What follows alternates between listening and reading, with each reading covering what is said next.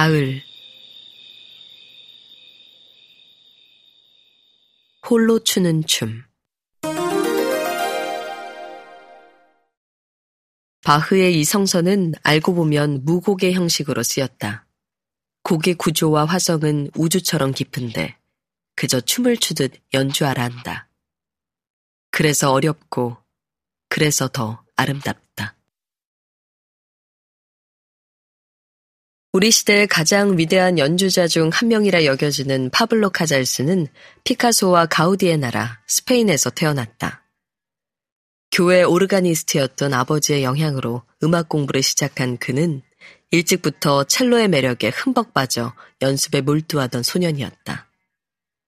13살이 되던 해, 이제 막 full size의 악기를 얻게 된 소년 카잘스는 악보를 사기 위해 들렀던 서점의 고서더미에서 낡고 빛바랜 바흐의 첼로 무반주 모음곡 전곡 필사본 묶음을 발견하게 된다.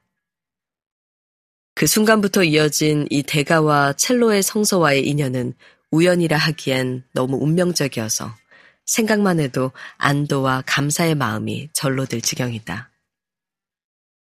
후세 사람들은 이 세기의 연주자를 칭송하는데 급급한 나머지 소년 카잘스가 마치 처음으로 이 무반주 모음곡 전체를 발굴해낸 듯 입소문을 냈지만 실은 그보다 훨씬 전 1825년경에 이미 세상에 선보인 적이 있던 작품이고 종종 일부가 연주되기도 했었다. 그러나 카잘스가 바흐를 손에 쥔 이 특별한 사건으로 인해 바흐의 무반주 모음곡이 이제까지와는 전혀 다른 가치를 지닌 귀한 작품으로 자리 잡게 된 것은 의심의 여지가 없다. 카잘스는 운명처럼 만난 악보를 들고 연습과 연구를 거듭하고 수정 보완해 가며 12년의 세월을 보낸 후에야 이 무반주 모음곡의 첫 연주를 선보였다고 한다. 그러고도 또 수십 년을 공들인 후에야 전설적인 전곡 녹음을 완성했다고 하니 한 예술가가 삶을 걸고 하나의 작품을 완성해 나아가는 과정에 감동과 경이로움마저 느껴진다. 흔히 바흐의 작품들은 클래식 음악의 바이블이라 불리곤 한다.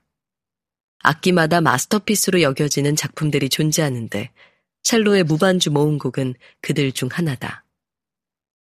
첼로를 업으로 한 연주자라면 이 마스터피스의 전곡 연주를 평생의 과업으로 삼는 건 지극히 자연스러운 일이다. 사람들은 성서를 대하듯 이 무반주 모음곡 전곡을 진지하고 심각하게 마주하고 읽고 또 읽고 연습하고 또 연습하고 공들여 감히 연주한다. 그런데 바흐의 이 성서는 알고 보면 무곡의 형식으로 쓰였다. 곡마다 전주곡을 시작으로 알라망드, 쿠랑트, 사라방테, 지그, 가보트, 미뉴에트 등 춤곡의 형식들이 악장 앞머리에 명시돼 있다. 곡의 구조와 화성은 우주처럼 깊은데 그저 춤을 추듯 연주하라 한다. 그래서 어렵고 그래서 더 아름답다. 여름이 한 발 물러섰다.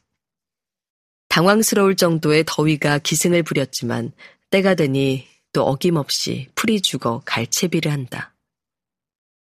때가 된다는 일만큼 신기하고 안심되는 일이 또 있을까. 그러니 더위도 아픈 시절도 힘든 시간들도 때를 기다리면 참아낼 수 있는 것인가 한다.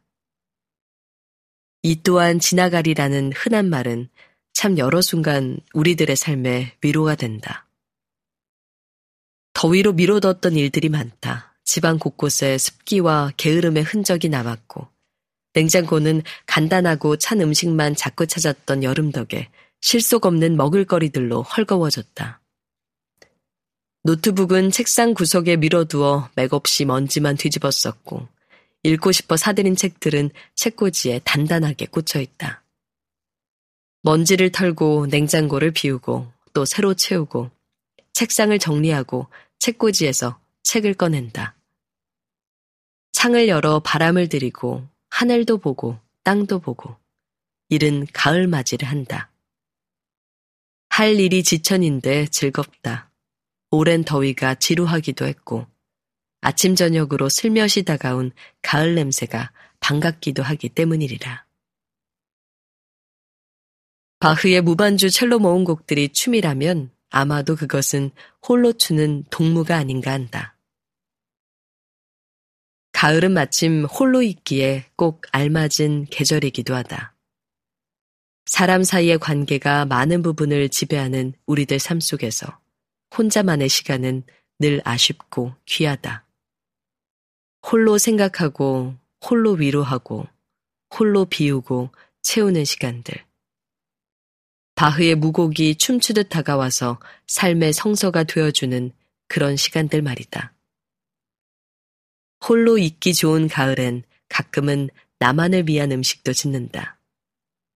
글을 짓듯 음식을 정성껏 지으면 그 시간도 때론 선물이 된다. 노동이 고되면 변덕스러운 마음이 들기도 하니 쉽고 간단한 메뉴로 고르는 편법도 조금 필요하겠다. 마침 여유 시간이 난 아침나절엔 가까운 빵집에 나가 가꾸운 호밀빵을 한 봉지 집어들고 와도 좋겠다.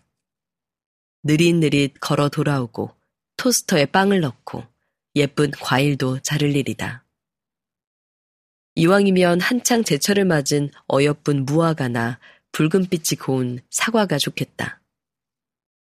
허브가 푸릇푸릇 들어간 크림치즈도 양껏 바르고 양파도 갈색이 나도록 나른나른 볶아 함께 얹어야겠다.